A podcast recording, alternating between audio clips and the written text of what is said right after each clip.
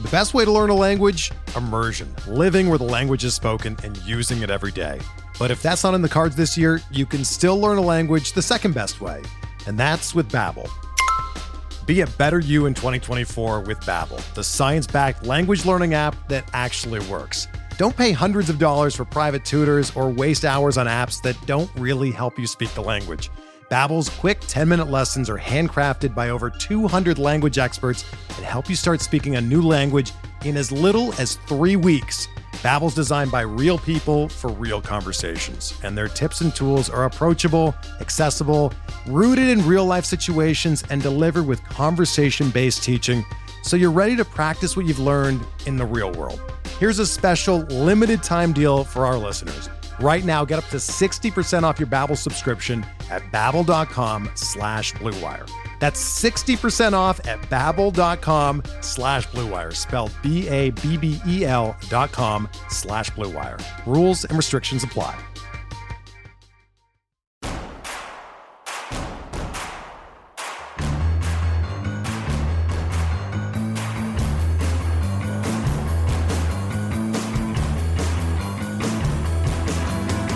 From your favorite source for Chicago White Sox talk, delivering news, interviews, analysis, and more. This is the Sox Machine Podcast with your hosts, Jim Margalus and Josh Nelson. Thanks, Rob, and welcome to a new episode of the Sox Machine Podcast. I'm your host, Josh Nelson, and it's Monday, April 18th, 2022, as we bring you a new show after the Chicago White Sox just wrapped up their six game homestand.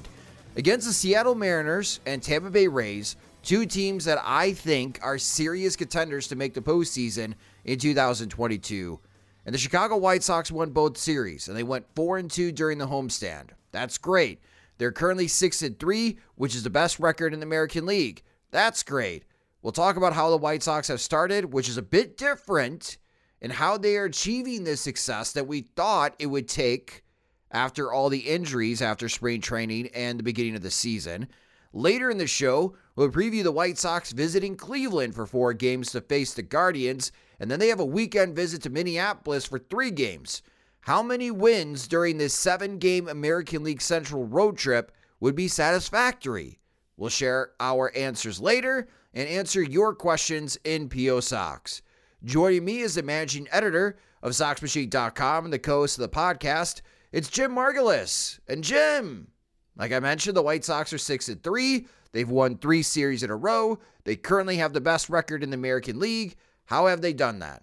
They've done it by luck, kind of, just having good fortune. I mean, when you uh, score eight runs against the Tampa Bay Rays over three games and win two out of three, um, you know, that's a little bit fortunate, I think. But you know, they've also had bad luck with the injuries they suffered early. So it seems like a case where it's not like saying that the White Sox are lucky to be 6 and 3, just more along the lines of they're having some good fortune, but they're also getting a pretty deep performance that I think helps uh, the White Sox have a little bit more to offer than other teams that aren't maybe getting all their pieces clicking at the same time.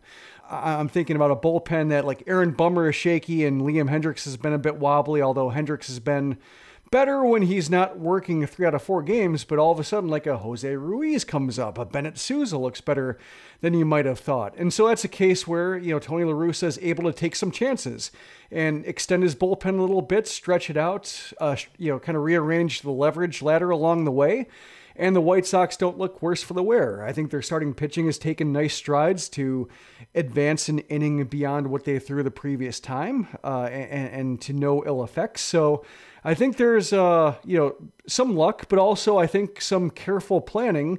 We, saw some of that careful planning disrupted with Lynn and Giolito going down, but we've also seen some careful planning with Dylan Cease and Michael Kopech and, and Dallas Keuchel so far. Even Vince Velasquez as frustrating as it is to watch him, like I think he's done a decent job in terms of giving the innings that the White Sox thought he could give them.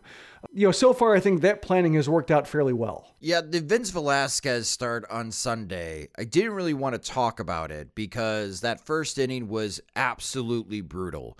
It started off great. And then it became a disaster real quick. It's the Vince Velasquez experience, and that's just what we're going to have to deal with until some of these guys get healthy or Johnny Cueto is healthy enough and prepared enough to start some games. Yeah, it's his career in 35 pitches, basically, that first inning. Um, but yeah. it, he did do a nice job of coming back. And I think with him and Reynaldo Lopez, it's a matter of competing with what they have. And if they get wrecked, then they get wrecked. But I think, you know, like when you're like a guy like Velasquez, who you know, he's on kind of his second chance because I don't know if I consider the Padres his late season cameo with them a second chance. This is like his eh, you know official second chance, given that he's you know had a preseason a team that's definitely wanted him, eh, eh, as opposed to a team like the Padres that was looking for any late season pitching help that had a pulse. So I, I think you know he might be nervous to give up like eight runs over two innings on nine hits. You know, so I think he tends to nibble a little bit. You know, he also has just the natural problems he's had developing that secondary pitch, but he's also flashed like a swing and miss slider at times, a swing and miss curveball at times. So he's still working through some stuff. I'm not. I shouldn't say I'm giving up on him because I wasn't really holding out hope for him to begin with. I'm kind of in this limbo state to where like I'm naturally accepting that Vince Velasquez getting starts through the rest of the month until Johnny Cueto comes up knock on wood that you know nobody else gets hurt and he has to start for longer. But I'm more or less just like trying to keep an open mind with what he has, uh, and, and, hoping that like between him and Jimmy Lambert uh, are basically guys who you hope can give three to four innings where the game is not of hand. And considering on Sunday that Velasquez left after four and two thirds innings, the White Sox had a chance to take leads. Mm-hmm. You know, if, if, say like Grandal had a better at bat or Josh Harrison had a better at bat uh, with, with uh, fewer than two outs, like we're talking about a game where like maybe Vince Velasquez leaves with the lead. So I think when you're when you have his expectations, he's more or less doing the job. Like I don't think it's worth getting angry about Vince Velasquez yet. Like there was a Sunday game where the White Sox had a chance to go for the sweep. Velasquez didn't cost them the game. Tony La Russa put out a lineup that was not a Sunday lineup. It was a lineup that, you know, could have won. Uh, the offense just didn't get it done. So I think at that point, you just have to look at it and say, like, well, that's Velasquez crossing a day off the calendar, which is what you want from him. Let's talk about the White Sox offense because, in my opinion, the White Sox are six and three in large part, and this is the surprise: the pitching. We thought that the pitching, with all the injuries and not being 100% ready to go to start the season, they've been holding up. And in the first two games of the series, the White Sox won 3 to 2 and they scored 9 runs in the series. Gavin Sheets added a home run in the ninth inning, so we didn't want to discredit Gavin Sheets' home run. But that's three straight games where the White Sox only scored three runs against Tampa Bay. And we know how tough it is to score against Tampa Bay. They are very effective in the run prevention side. But the fact that the White Sox, with the offense as cold as it is, and we're going to talk about that offense here in a second, I think the White Sox are six and three because the pitching continues to step up, and it's also due to the fact and the depth that they've had. And you know, you mentioned two of them, Bennett Sousa and Jose Ruiz. We're going to talk about Ruiz later in this segment as we recap the series. But it is impressive and how well the White Sox have been pitching and keeping their opponents to a minimum when it comes to runs scored. It's just at the bottom fell out on Sunday. And yeah, you're going to have clunkers here and there, but they continue to win these series in large parts thanks to their run prevention. Now the white the White Sox offense. Mm-hmm. I get it. The weather is cold. I sound like I have a cold because I sat in the stands for all three games, and now I have a head cold because it's just been a cold, wet weekend in the city of Chicago. But through nine games in 2022, the White Sox have only scored 38 runs. That's 4.22 runs per game. That's well below what I my expectations for this White Sox offense as a whole. As a team, their slash line is a 228 batting average, a 276 on base percentage, and they're slugging 384. That's not good. And when you compare them to the other teams in Major League Baseball, they rank 20th in batting average. They rank 27th in on base percentage. Here's a surprise their slugging percentage, even though it's below 400 as a team, ranks 14th in Major League Baseball. We're not seeing a lot of power to start the season. And some odd stats as well. They have the third fewest strikeouts. We talked about that last week after Detroit. Really impressive that they cut down the strikeouts. They have the second fewest walks in Major League Baseball. This is a lot of balls in play right now and not getting a ton of results. Luis Robert is now hitting 194 with a 216 on base percentage and slugging 389. He did not make very good contact against Tampa Bay all weekend. Eloy Jimenez is hitting 222 with a 267 on base percentage and slugging 333. Gavin Sheets hit that home run, but he's hitting 188. Yasmani Grandal is hitting 160. Well, we saw that last year but he's not walking. He's got a 222 on base percentage and slugging 280. And Jose Abreu, we finally saw him hit a home run. He's hitting 212 with a 297 on base percentage and, th- and slugging 364 th- through the first nine games of the season. But when it comes to Jose Abreu and the White Sox overall, I am not panicking about the offense because, as you wrote, Jim, on SoxMachine.com on Sunday, and it's a fantastic article. If you haven't read it, definitely go check it out. Based on the quality of contact that Abreu made and me being in the stands watching the game, especially the Friday and Saturday games against Tampa Bay, Jim, if those drives were hit in the summer, Abreu would have four home runs this series. So many of his line drives reached the center field warning track and they just died. Mm-hmm. Launch angle was great. The exit velocity off the bat was great.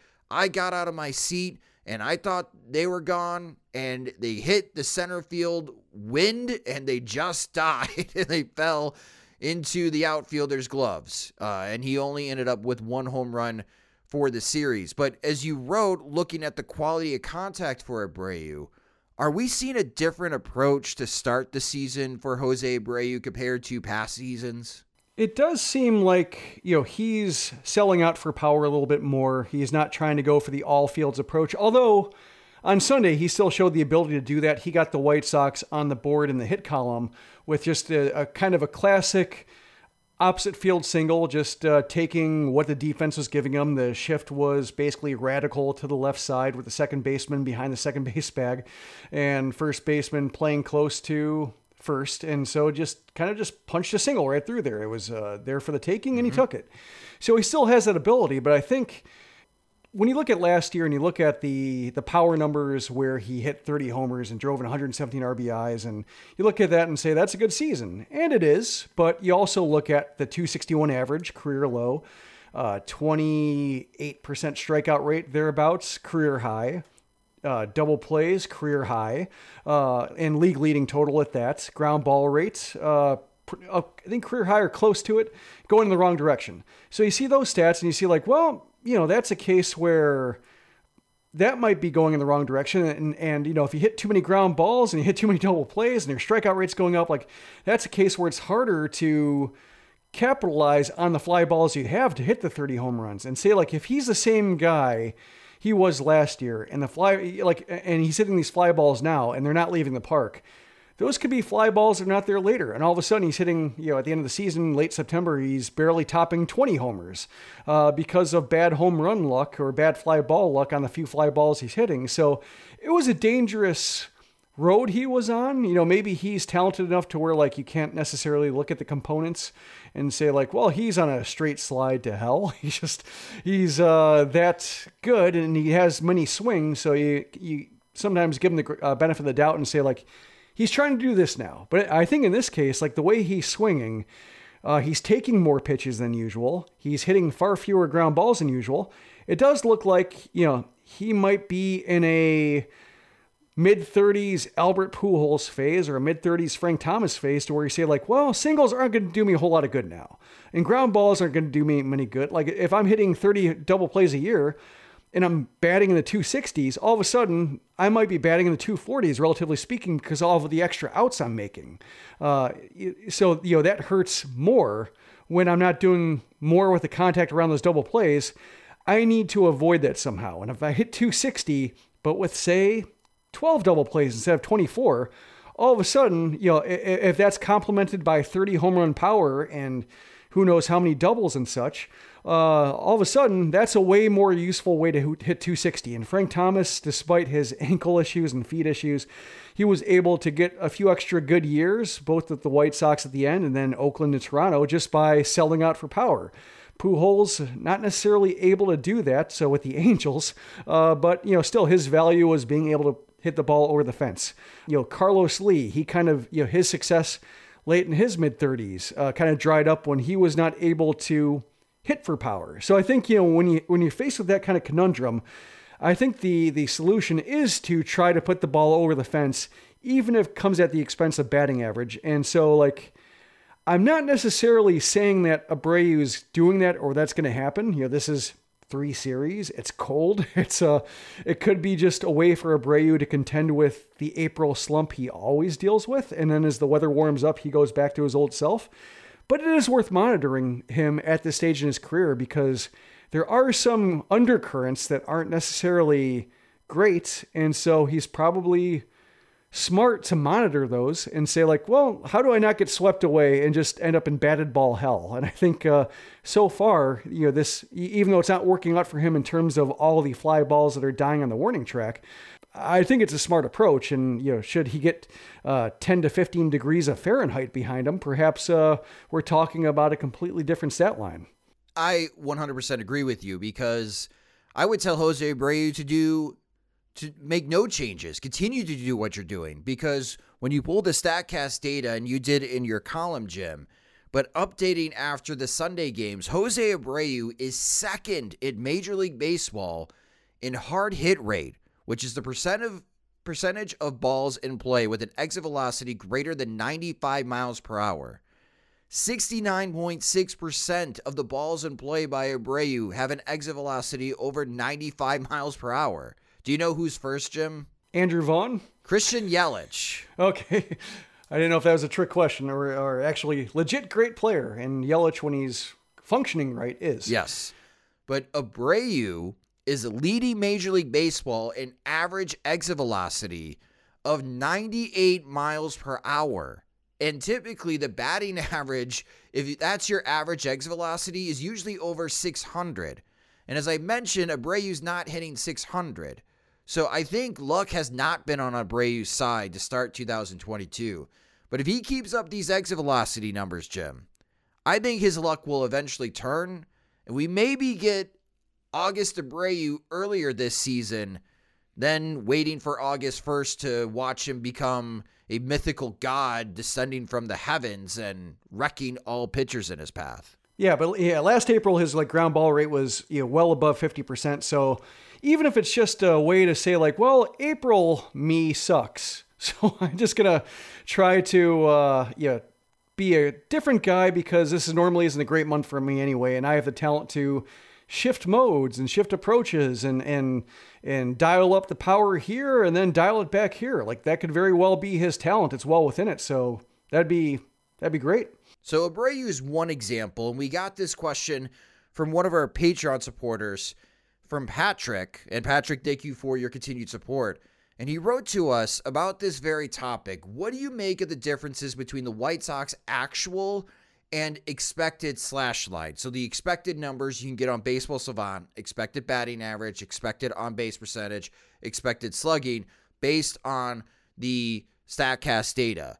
And Patrick is asking Is positive regression on the way, or is something like the weather suppressing the home run friendly nature of Guaranteed Rate Field? Well, I think part of it is the weather, but um, yeah, part of it may be that like uh, we just might have to be a little bit more cynical because uh, I saw Joe Sheehan uh, tweet this, and I'm I'm going back to his account. Um, he said during the game, uh, you know, he, he was pointing out low scores.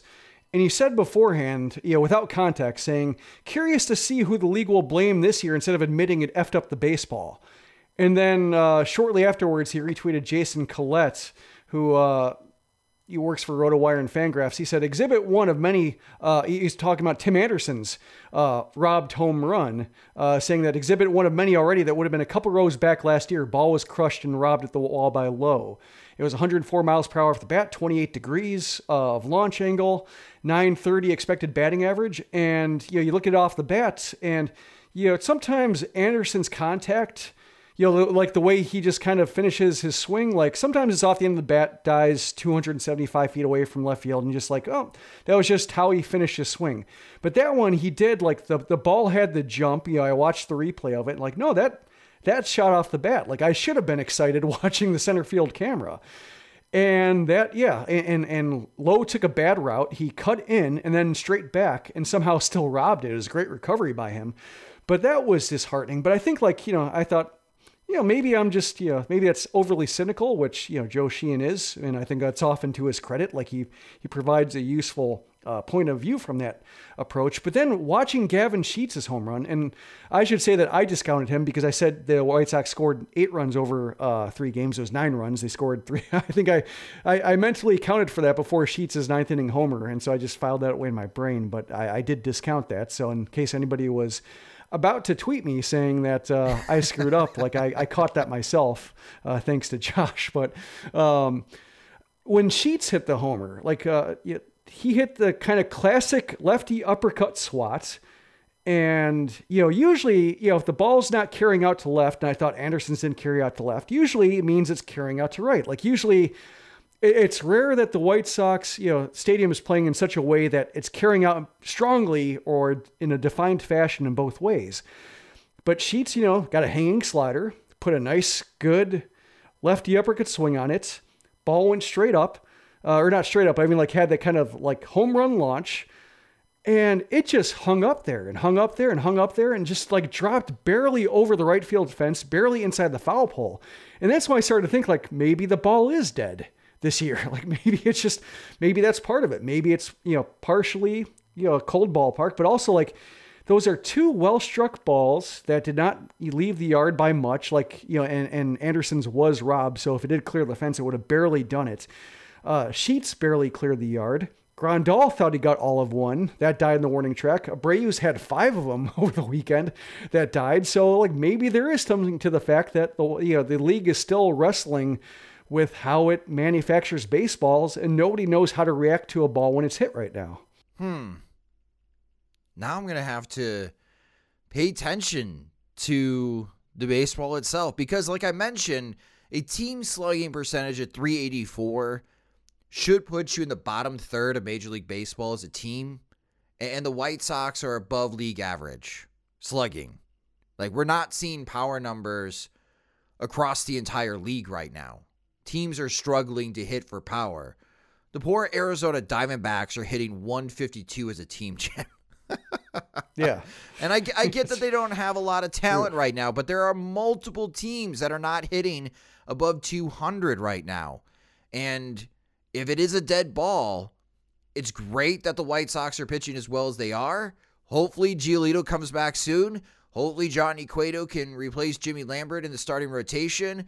And hopefully, Lance Lynn, everything is ready to go when he comes back. Because with the type of starting pitching the White Sox have, if it is a dead ball, the White Sox are still going to be in good shape. But we may have to make adjustments on our preseason expectations for these White Sox hitters, and I guess everyone in Major League Baseball, that instead of the super bouncy ball that we saw in 2019, if they're almost hitting literally a rock that's coming at them right now uh, as the ball is not carrying. That's definitely something to pay attention to in the upcoming weeks. All right, let's talk about the pitching and the golden cog of the series, which is voted upon by our followers on Twitter, which you can follow us at Sox Machine, and you can follow me on Twitter at Sox Machine underscore Josh.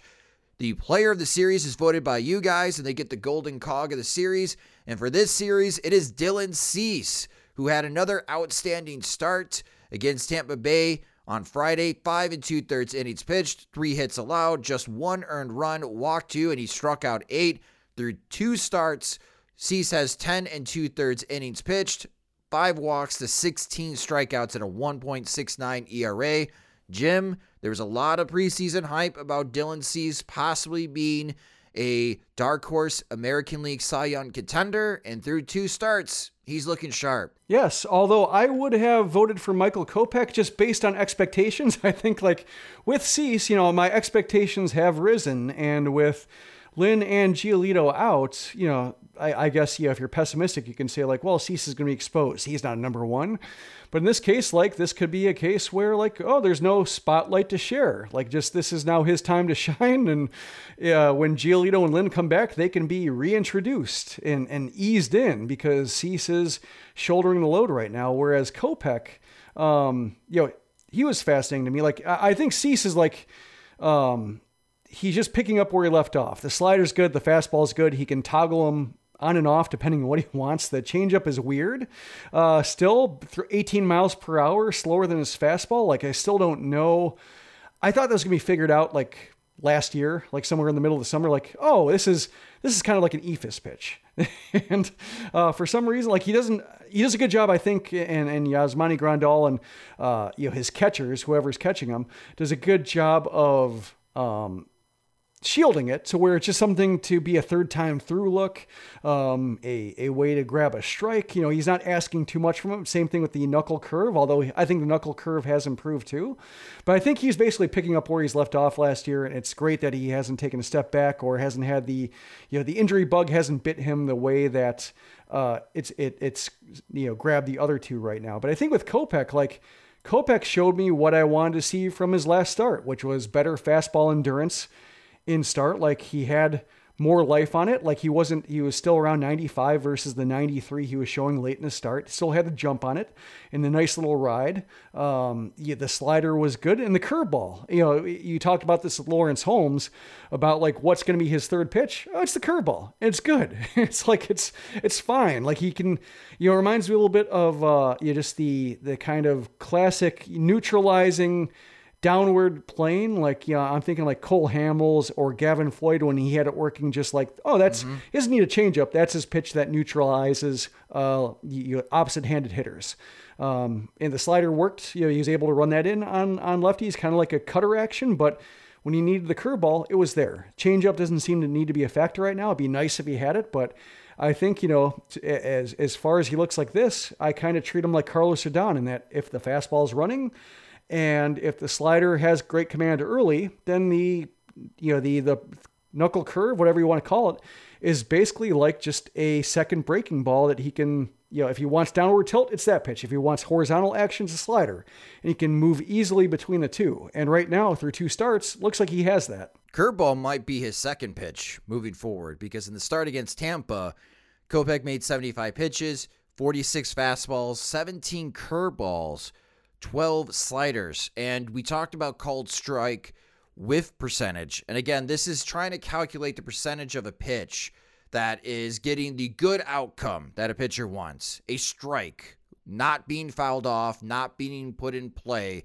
Again, the object of pitchers is to throw pitches and get strikes and not allow contact. So if you eliminate the foul balls, you get called strike with percentage. His fastball, 37% against Tampa Bay. That's an 8% increase from Detroit. So he was more effective with the four seamer. That's great. He even got nine whiffs out of his four seamer. The curveball's at 41%, and that's elite territory for major league pitchers with the called strike whiff rate. The slider is at 17%. And I'm wondering if the slider is just not effective right now for Kopech so that's something I'm going to be paying attention to at his next start against Cleveland, Jim.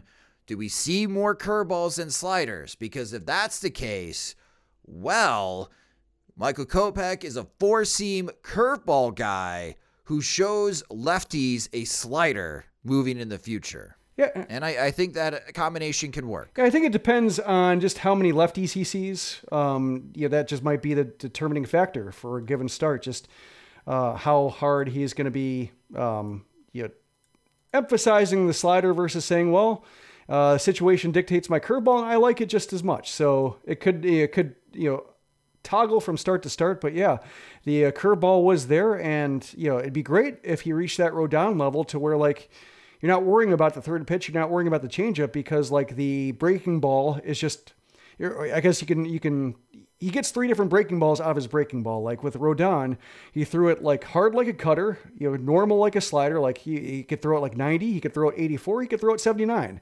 And I think with Kopech, he doesn't quite have that cutter uh, action on the slider, but he does have the, you know, 84 and then 78 if he wants it. So that's kind of how I'm looking at it. And as long as he's comfortable just switching between the two, uh, he could be in a case where like he could just be hard to compile a scouting report on maybe pitching coach Ethan Katz is trying to make Michael Kopech into the right-handed version of Carlos Rodon? Maybe. I mean, like the, it's a case where you know if you have that ability uh, and you have the kind of power and the, the fastball life that that Kopech showed his second start to where like that that pitch is always there and can ride in and ride away to righties and lefties. Like that's a case where yeah, it's the eye level's already on alert based on just how much fastball movement there is. So the breaking ball is flexible. Yeah, that's fascinating. Now bringing that point up because if Rick Hahn goes to his coaching staff and his front office knowing that Carlos Rodon's not coming back or they're not going to be aggressive in their offer because they're worried about health. And they ask the question, all right, who's going to replace Carlos Rodon? And if he, if Ethan Katz steps up and says, I think I can make Michael Kopech a Carlos Rodon, well, you can't blame the results that Katz got out of Rodon last year. And if Kopech is a four seamer with multiple breaking pitches, I mean, that's what Rodon was pretty much for the White Sox in his career, and it really panned out in 2021. I don't hate the idea. And you know what, Jim? Through two starts, I know that we're talking about the progression, and we are going into the data, taking deep dives on Kopech to track on how he's progressing going back as a starting pitcher for the White Sox.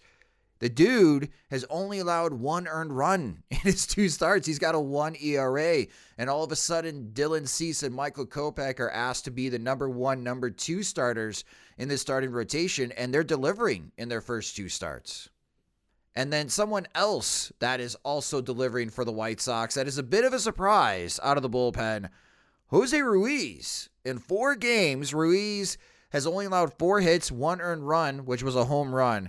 He's only walked one batter, but he has seven strikeouts, and he came up clutch in the White Sox Saturday win, striking out the side. And he's got a new trick, Jim, mm-hmm. and it's on Pitching Ninja now. A changeup? Yeah, it's uh.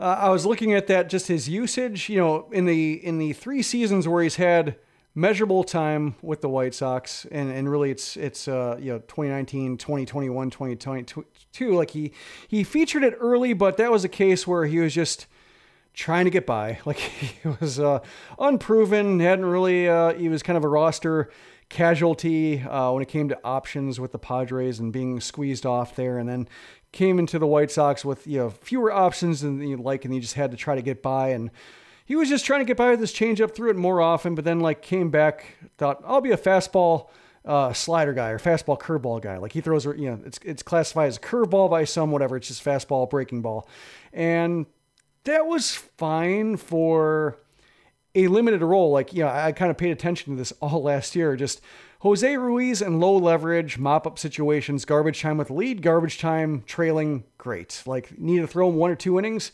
he got the job done. But like when it was like more important situations where hitters cared and scouting reports were, you know, poured over and maybe, you know, uh, you know, pinch hitters were taken into account, like you know, he'd go up to middle medium leverage and, and the rare chances he got high leverage, just got conked in the head. Peter Principle basically laid him out. And so he had to go back down to low leverage. And it's not a bad way to make a living because I think managers are always happy to have those guys who can just throw strikes and they compete. And when it doesn't matter, they're going to get through an inning, whether it's, you know, whether it takes 20 pitches or 30 pitches, they'll be fine.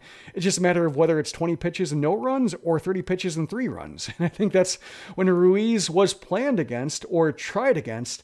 Uh, his fastball and curveball combinations just weren't that great. So where like, um, it, it, it mattered. So I, I think, that's why low leverage Jose Ruiz is fine. And, and that's a living until you have an offseason where you add Kendall Graveman and you add Joe Kelly and you have, uh, you have um, you know Liam Hendriks there, and you have Aaron Bummer, and you have Garrett Crochet, and you think like, oh, there's a number game here, and I have no options, and so like, you know, are the White Sox going to trade me or outright me? And then it gets a little bit more uncomfortable. So I think you know, there was a little bit of a crossroads for Ruiz, and I think Kelly's injury bought him a little bit of time before the White Sox had to consider it, and, and the 28 man roster did as well. But it's a case where, like, you got to show something different. And the changeup is definitely different. And it's it's very nice because like it takes stress off the fastball and it seems like he can throw it for strikes. So it's a case where like um, you know, if they're sitting fastball, all of a sudden they can't. And it's a nice pitch. Like it's it's a good speed difference. Like it's got nice tailing movement. It doesn't seem to tip it really. So it's working for the time being. I just wonder, you know, if it's so great right now because it wasn't a factor in any scouting report to date. And with the limited spring training, limited looks, like they're uh, it's a case where maybe they just the scouting report is completely wrong on him, and it's going to take a month of seeing how Ruiz uses it to see if they can find that tip or find that count that they they like it in, or uh, just you know lefties, righties, what have you.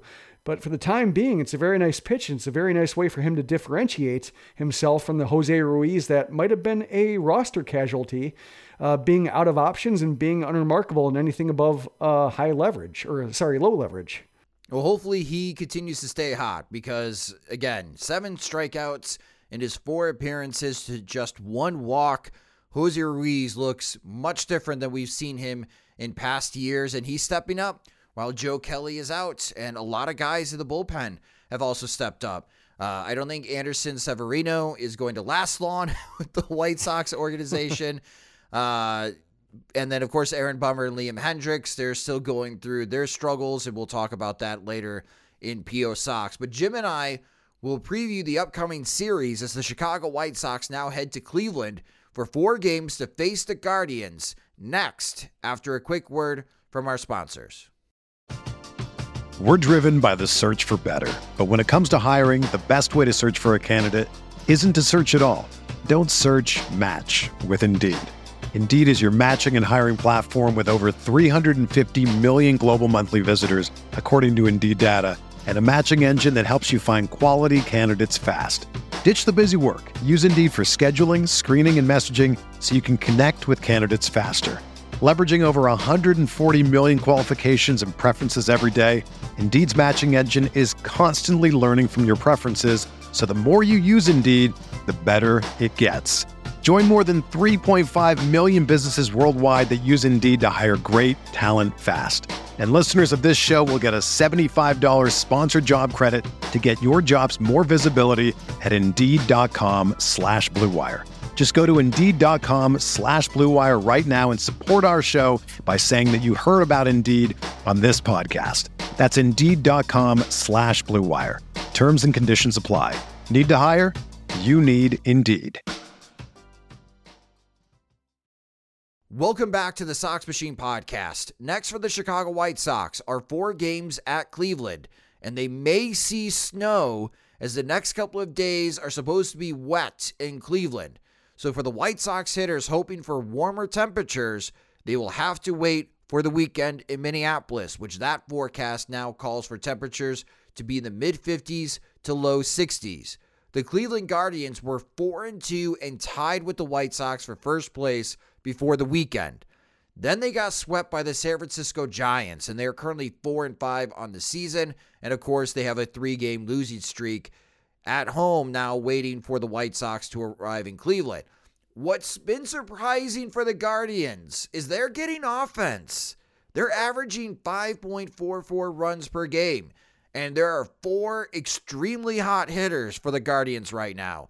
First baseman Owen Miller is hitting 500 with a 964 slugging percentage.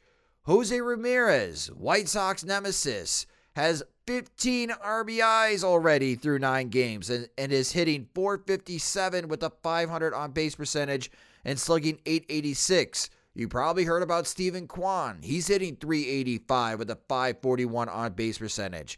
And center fielder Myles Straw is hitting 333 with a 455 on base percentage for Cleveland. So, four hot hitters going to be facing the White Sox. So, circle these names as the pitching probables for the White Sox and Guardians Monday at 5:10 p.m. Central Time. Dallas Keuchel tries to repeat his performance against Seattle against Cleveland, and opposing Keuchel will be Shane Bieber. On Tuesday, circle this day. We're going to talk about this in a second here. Jimmy Lambert will be making the start tentatively right now against Triston McKenzie.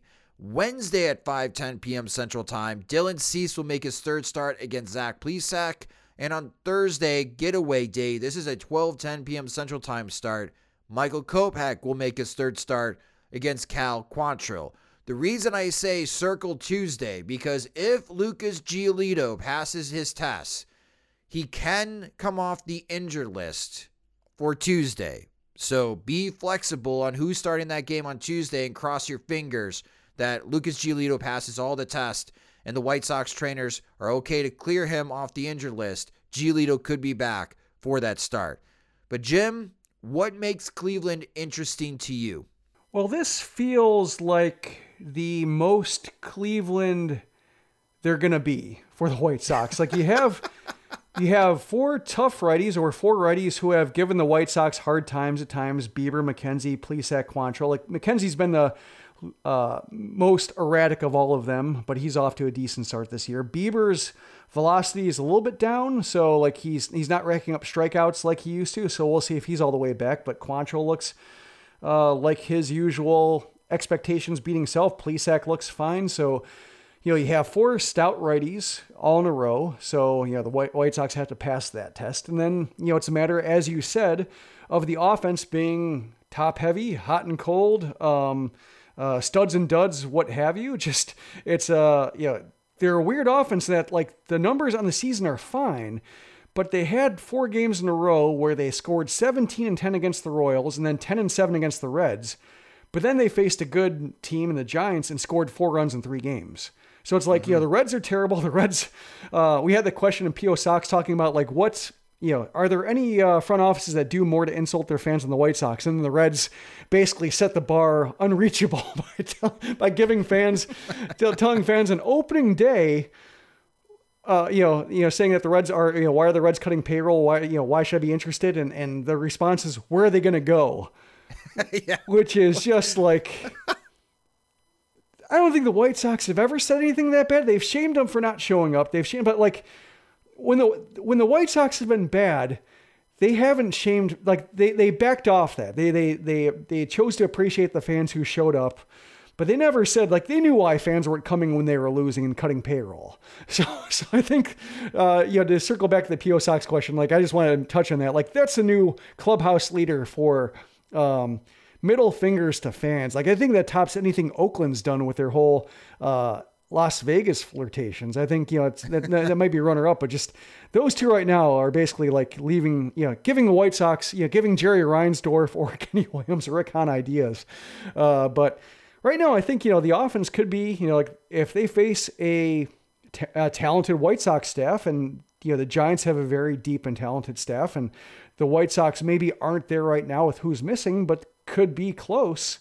Um, that's a case where they might be giving the Guardians the same kind of fits. So I think it's a matter of like the White Sox match up well against the Guardians, the Guardians match up well against the White Sox, and what kind of shakes out here um, will be indicative, I think, of just how the rest of the season series will look. And I think the Guardians are flawed enough, or at least like right-handed starters don't phase the rest of baseball the way they might specifically torment the White Sox, especially a team missing uh, Yoan Moncada and AJ Pollock and, and, and having like other guys who might be off their games like Grandal.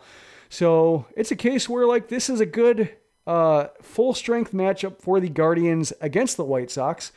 And we'll see how resourceful the White Sox can be when maybe they're not their best. This is the first divisional road trip of 2022. So the, this week as a whole is intriguing because it, they're going to have seven games against Cleveland and Minnesota. And the, the Twins are also struggling a little bit coming out of the gate. They've had some tough matchups. I mean, the Dodgers flat out embarrassed them in Minneapolis, and they followed that up with a tough series against the Boston Red Sox. So in these seven games, Jim, for the road – AL Central trip that they've got here to Cleveland and Minnesota, how many wins would be satisfactory when we talk next Monday? I would say, you know, four and three would be great just because, you know, they're right now leading. They've they're off to a good start. Like this is the kind of early pace to where like, yeah, keep winning series, keep winning weeks, keep winning, you know, splitting or winning, um, you know, keeps you in the driver's seat. So I think that's fine. But I think you know, realistically, uh, I think just you know not knowing exactly how this week and stretch of uninterrupted games is going to affect the White Sox bullpen because I think this is when they could start feeling it. Um, and then you have some maybe uh, you know weather interrupting it and such, and maybe how that you know changes how much they have to rely on a Jimmy Lambert. Like I could see three and four also being fine, just based on who's getting healthy, who's the ones taking the beating in a given start or a given day. Uh, so, like, it's a case where, you know, I would say as long as they're not, you know, outclassed or, you know, if they split a series against Cleveland and lose a series against Minnesota, like that's that's fine. Like that's you know, it, it, it's it's April. Like that's okay. So three and four is fine there. It's just more of a matter of I think like you know they're still a little bit dicey enough in certain situations, and certain players are getting cold or cooling off to where like. Um, you don't want to you know see them sit idle or struggle for another seven days because then it gets a little bit uncomfortable. Yeah, I mean, if they go four and three, they're at ten and six before their next off day, which again is going to be next Monday, the twenty fifth. Before they have this seven game homestand, three against Kansas City Tuesday through Thursday. Then they have this really weird four game series that goes from Friday to Monday against the Angels. And the Angels right now are six and four, and they lead the American League West. And Kansas City, uh, I don't know what I don't know how to explain Kansas City right now. Uh, as far as how they're playing baseball at the moment, they're all over the place. If they could be, if they could go four and three in this seven game road trip, I think that's great.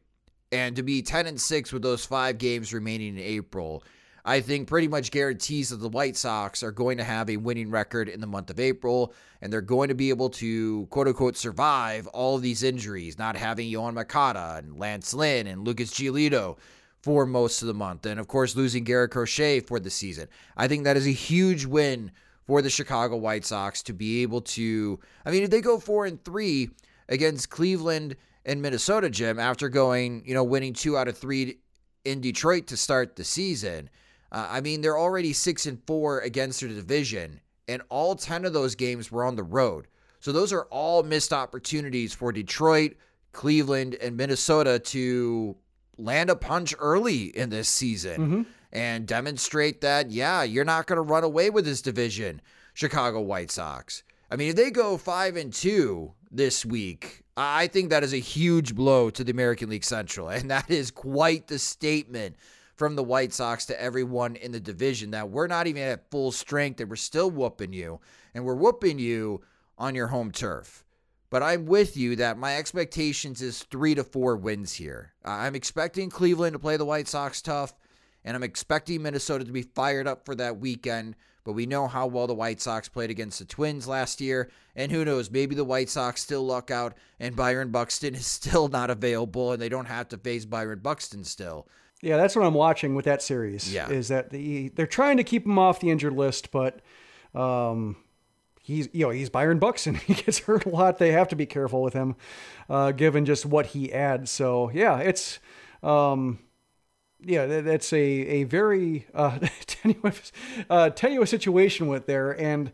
Um, yeah, I'm looking just at their clicking ahead their schedule. Yeah, I mean that's they didn't see Buxton all of last year. Then they missed him the opening series, and that's a case where they don't see the Twins until yeah July. So that's a case where they can just miss Byron Buxton for a year and a half if he goes on the injured list. And you know by June, by the All Star break, like that's a case where yeah, it's a uh, um, you know, the division you know, might not be in hand, but it could be in hand for at least the Twins based on just you know Sonny Gray getting hurt uh, yep. and and you know missing time like he's their uh, April injury. So yeah, every team is starting to feel it. So as, uh, you know, as much as we fixate on Lynn and Giolito, like everybody's dealing with their uh, injuries. Their, uh, you know, even Detroit had Mize go on the injury list. Matt Manning looks like he's going to have to go there. Baez went there. So yeah, it's uh, the White Sox, if they can get through, you know, multiple games over 500 in April, they're doing fine. And we're talking about the White Sox kind of surviving here. This is an opportunity to flip the script for the White Sox. And if they want to be the ones to land the big blow early, this is the week to do it. Because again, they're free, and it's a bit unfair, but it wasn't originally planned like this. Again, the White Sox were planned to start the season at home against the Minnesota Twins until the lockout bumped those games. Their first 10 games against division opponents are on the road. And if they could walk away from those 10 division games and having a winning record, I think that is a big blow to Detroit, Cleveland, and Minnesota early mm-hmm. to start the season. And hopefully that's what we're talking about next Monday when the White Sox have the off day. And of course, we'll have Sox Machine Live. That is going to be on Thursday, April 21st as we recap the series against Cleveland and then preview the upcoming series against the Minnesota Twins. And when we have more information about Byron Buxton, we'll have it for that episode. And fingers crossed again, keep an eye on that Tuesday start. Hopefully, everything checks out for Lucas Giolito because he will be eligible to come off the injured list on Tuesday for the White Sox. It'd be great if he can make that start instead of Jimmy Lambert. That'll give me a little bit more confidence that maybe even the White Sox could win that series against Cleveland. But you guys had a lot of questions for us, so let's answer them next in PO Sox. Whether you're a world class athlete or a podcaster like me, we all understand the importance of mental and physical well being and proper recovery for top notch performance.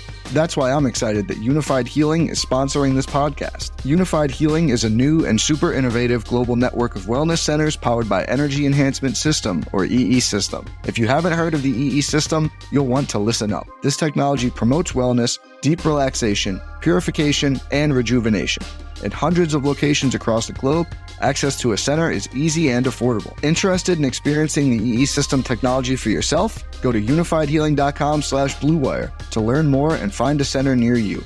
That's U-N-I-F-Y-D healing.com slash bluewire. No material or testimonials on the Unifyd Healing website are intended to be viewed as medical advice or a substitute for professional medical advice, diagnosis, or treatment. Always seek the advice of your physician or other qualified healthcare provider with any questions you may have regarding a medical condition or treatment and before undertaking a new healthcare regimen, including EE system. You've stuffed our mailbox all week with questions from your tweets and Facebook posts. Now, to cure your curiosity on the White Sox, here is P.O. Sox. Thanks, Rob. And yes, this is our favorite part of the show where you, our listeners, get to ask the questions. And of course, the ones that get to ask the questions are our wonderful Patreon supporters. And if you don't support us on Patreon, you can do so at patreon.com slash Sox Machine. And for our Patreon supporters, again, thank you guys so much for your continued support. The first question, Jim, that we've got from our PO Sox mailbag comes from Scott Milburn. And Scott has a question that many people in the stands had this question sitting next to me in section 108. And he's asking what happened to the throwback uniform on Sunday? And with Eloy wearing red items, why not bring back the early 70s red pinstripes on occasion? Well, it sounds like uh, if this story is related, that uh, it's going to be hard to uh, uh, come up with any more uniforms, much less the ones they have. Like there was a story in the uh, LehighValleyLive.com, believe that's the uh, Allentown Morning Call uh, website that talked about the Phillies, how they did not have their cream uniforms, their alternate uniforms. Uh, you know the the red and blue font on the cream. Uh, I like that jerseys uniform. and pants. Yeah, and uh, turns out that the in, in Pennsylvania, the Fanatics manufacturing facility is behind on creating those alternate uniforms, partially because of the lockout, partially because of the late signings, and then you know who knows if there's supply chains there as well. But apparently, like just uh, with you know one of the casualties of the um, you know late late uh, free agency frenzy and everything like that is just getting everything in line is that uh, apparently Fanatics is behind on its alternates. So that might explain why you know we haven't seen you know the 72s or, or sorry that the 83s might explain why you know the South Side jerseys aren't uh, in rotation right now. But um, that's my best guess right now based on just how vague it is for other teams as well. Yeah, it's it's interesting, Scott. So we're gonna see the white pinstripes and the the road grays for a while. The White Sox, I don't think have even wore their black uniforms. I I don't mind it necessarily because I, I got logo fatigue during spring training when their upper bodies from like the you know chest up featured three different logos. Yeah, it was weird. Yeah, it's just the, uh, the I, I don't like all the mishmash in spring training between the batter man on the chest and the uh, Old English on the sleeve, and then they had the 1919 Sox, and then you know, the year before they had the Batterman and Sox logo on one cap. So I don't mind kind of narrowing it down for a couple weeks just to get back to core looks, I suppose. But um, yeah, that's that might be just based on how the spring training looks. I think I've gotten out of hand. Well, Scott, we'll see when these uniforms do come back for the White Sox. But right now, it is the white pinstripes for home games, and it is the road grays for the road for the White Sox right now. We'll see when they even get an opportunity to wear the black uniforms. They don't even have those right now. But thanks for your question, Scott. Our next question comes from Matt, and Matt wrote to us about Oscar Colas Any chance Colas makes his major league debut this season, Jim? He's had an outstanding start to his year. He's been great so far. I just think, you know, I'm not really setting expectations for him in terms of using this season for a springboard to the major leagues uh, before the end of the year until we see what he looks like in Birmingham, because I think uh, double A pitching with its, you know, better velocity, better stuff, more experience. I think it has a way of like, I'm thinking like Yoelqui Cespedes uh, last year to where like, once he got the rust off in Winston-Salem, he was launching the ball, he was lifting the ball, he was you know hitting homers, triples, making most of his speed. When he got to double A, he started striking out more. The walks dropped off and he's hitting the ball on the ground. Basically, like anything, you know, any outcome pitchers wanted to get from him, they could. Like he still had a decent average, but the secondary skills or the secondary like offensive contributions dropped off. And we saw in the Arizona Fall League that just, you know, everything kind of fell off the rails. So I think with Colas, I, I think we'll have a better idea of where he is, what his in season endurance is like. Uh, by the time he gets to Birmingham, gets a few series in there, and then I, I think I'll have a better idea of just how. Uh, you know how much we could expect from him as maybe a late season addition. But so far, like he's looked great, and uh, I, I, think you know right now he's delivering what Marco Paddy said he would. Yeah, Yoelqui Cespedes, looking at his numbers right now in Birmingham, 270 batting average, slugging 514. Okay, that's good. The 300 on mm-hmm. base percentage is a bit worrisome. He's got 13 strikeouts and two walks, but we, we kind of knew that there may be a strikeout issue for Cespedes. Uh, Jose Rodriguez right now is hitting that Birmingham brick wall to start the season, hitting 176 with a 243 on base percentage and slugging 265. And we heard so much about how well he performed last year for Kannapolis and Winston-Salem and how he did in the Arizona Fall League and how he was doing the minor league camp. And yeah, that brick wall in Birmingham really hits hard for some guys right now. Yeah. Cespedes had a, had a two homer game on Sunday. Nice. So yeah, it was good to see him break out like that. Yeah. I, but I agree with you, Jim. Colas, let's get him to Birmingham first before having that question of, if he could help the White Sox in 2022. But thank you so much for your question, Matt. Our next question comes from Alec. And Alec wrote to us How much longer do you think the bullpen can hold up covering 12 to 15 outs? It's not what you want, but I think Tony LaRussa and Ethan Katz have done a decent job with how they've uh, managed workloads. I think they've pushed Liam Hendriks a bit, but fortunately, I think that was one of the uh, reasons why I wasn't uh, upset that the game got out of hand with Evers- Anderson Severino on the mound because like they didn't have to try to wring a win out of more Jose Ruiz and more Liam Hendriks or more Aaron Bummer as a way to get you know the the Hendriks Bummer, Graveman, Ruiz, even Bennett Sousa. know, that, that uh, portion of the bullpen some rest. And uh, I think, you know, if they had to keep going, you know, covering four innings a game, it would be tough, but I like what we saw from Cease Kopech making those strides, uh, and, and Kopech looking like he could have easily, like, I, think you know it was fine to pull him after five innings and seventy five pitches. Uh, I don't, I don't object to that decision, but I think like, you know, maybe a month from now, I think if we saw LaRussa pull him, we'd say like, what the hell is that about? Like just because he looked, uh, we wouldn't have given pulling him a thought uh, based on just how he looked, how crisp his stuff was, how uh, the hitters didn't seem to have any kind of bead on his, uh, you know, either his fastball or his breaking ball. So that's what you wanted to see from him. Keuchel's been fine so far. So I think the rotation's on the verge big picture, you know, at least, you know, uh, three fifths of it of making the next step. And then it's just a matter of how Giolito comes back. Um, but I think they're in better shape. Like they're not in great shape compared to how a team usually is in mid April. But given the compromised situation of spring training in the early season and given the injuries elsewhere and given like how many other teams are struggling with bullpens, like the Twins, are a mess right now in their late innings. Um, yeah, I, I, think I always go back to no team's problems are unique. And in this case, like every team is wrestling with these innings right now and, and trying to manage the uh, pushing starters too hard early versus trying to spare their bullpen. And I think the White Sox, based on what we've seen elsewhere, are, are managing it pretty well as long as the like I would say if they if they have to go through this entire week where uh, the starters don't go more than five. I think we could see the strain start to show. uh, by the end of the week, and you hope that the off day provides some relief.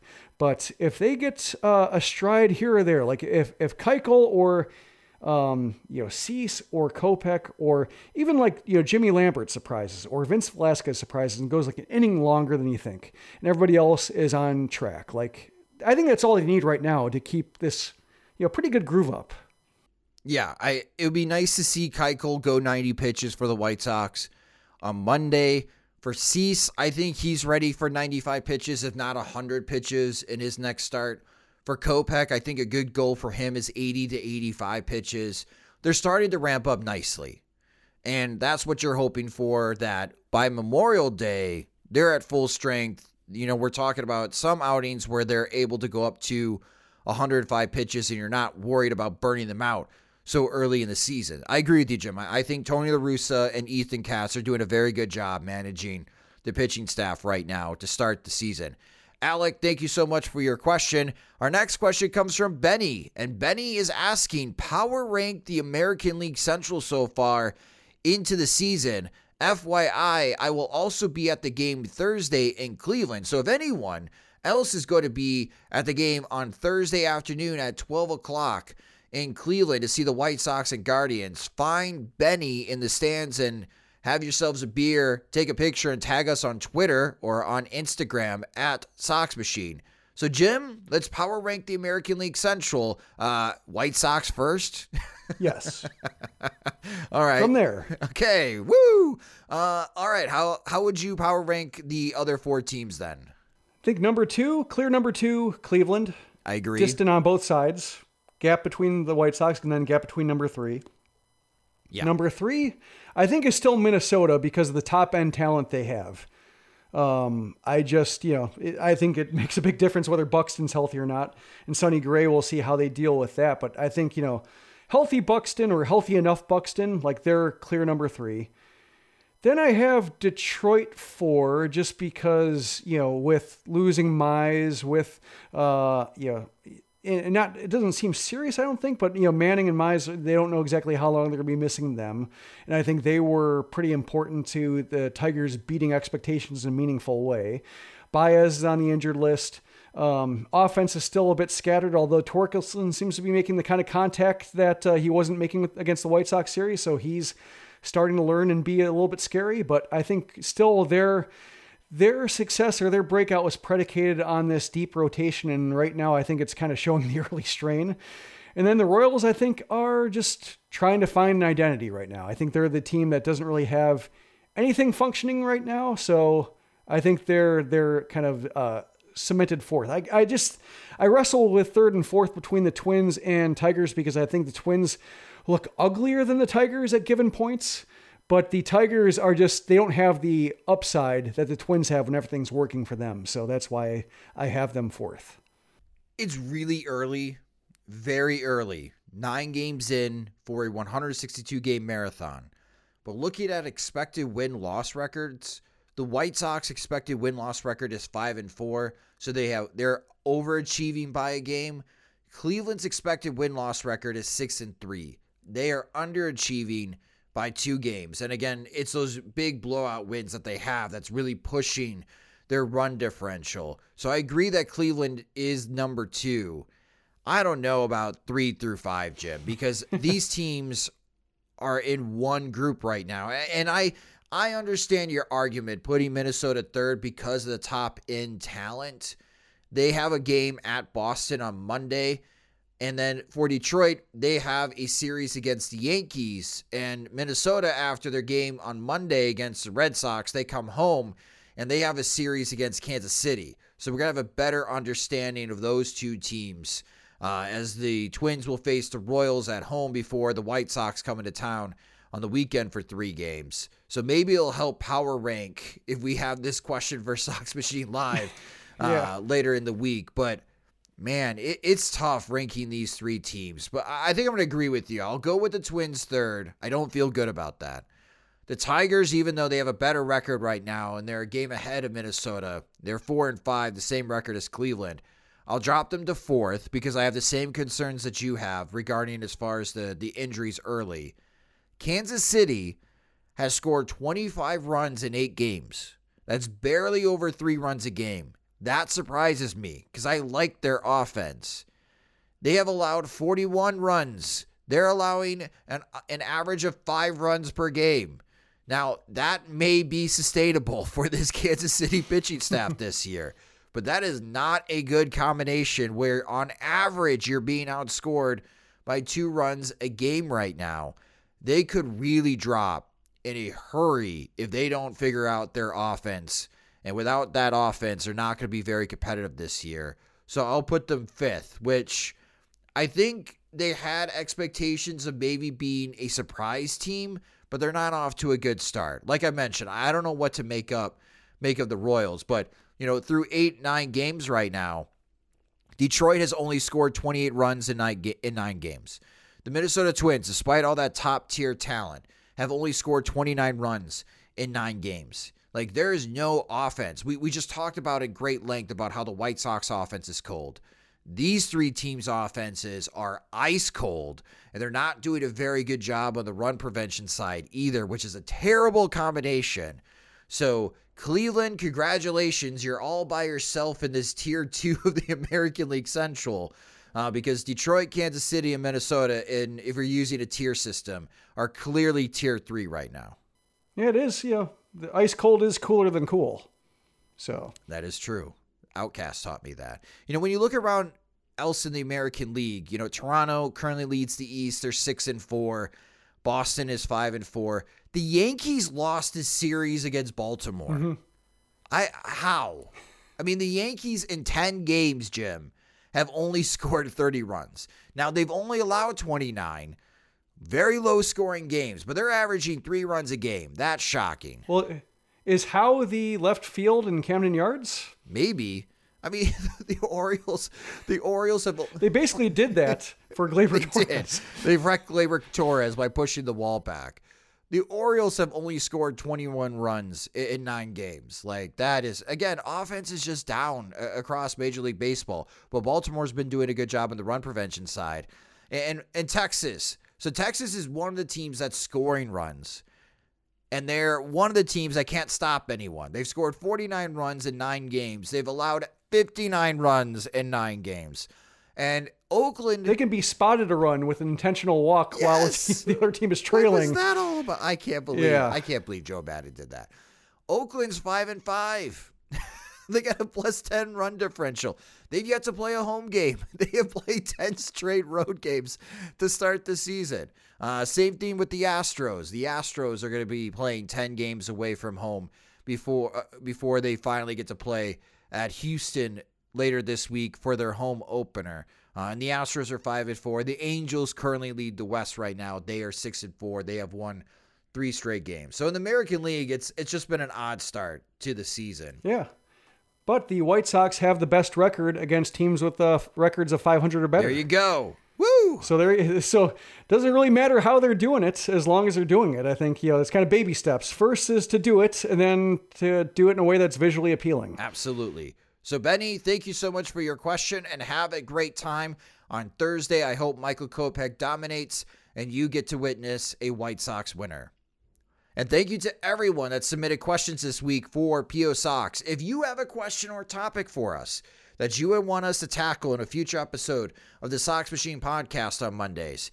The only way to do it is by becoming a Patreon supporter, and you can do so at patreon.com slash soxmachine, where our Patreon supporters get exclusive content like the ability to ask us questions, on the Monday podcast and also the MLB draft reports. And we also answer every PO Sox question for our Patreon supporters so they get an extended version of Monday's podcast. They also get an ad free version of both the podcast and the website when they log in with their Patreon account on SoxMachine.com. And they get the first opportunity to purchase our new Sox Machine swag or also receive it as well when we do have it on hand.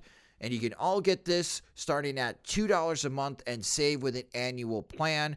Again, sign up at patreon.com slash Sox Machine. And that will do it for this episode of the Sox Machine podcast. Thank you guys so much for listening. We'll have the White Sox wake up calls for you in the upcoming days to recap the games that happen in Cleveland. Again, we'll have Sox Machine live for you this upcoming Thursday to recap the series and preview the upcoming weekend series in Minneapolis and recap all of the games and bring you continued analysis on SoxMachine.com. Also, subscribe to the Future Sox podcast, which there'll be a new episode on Tuesday. One of our best friends of Sox Machine and Future Sox, Jim Callis of MLB.com, will be joining Mike Rakin and James Fox. So if you haven't subscribed to the Future Sox podcast, you can subscribe to the Future Sox podcast where you subscribe to the Sox Machine podcast and listen to new episodes on Tuesday. The Sox Machine podcast is a production of SoxMachine.com, your home for all things Chicago White Sox baseball and part of the Blue Wire Podcast Network. Alongside Jim Margalus, I'm Josh Nelson. Thanks for listening.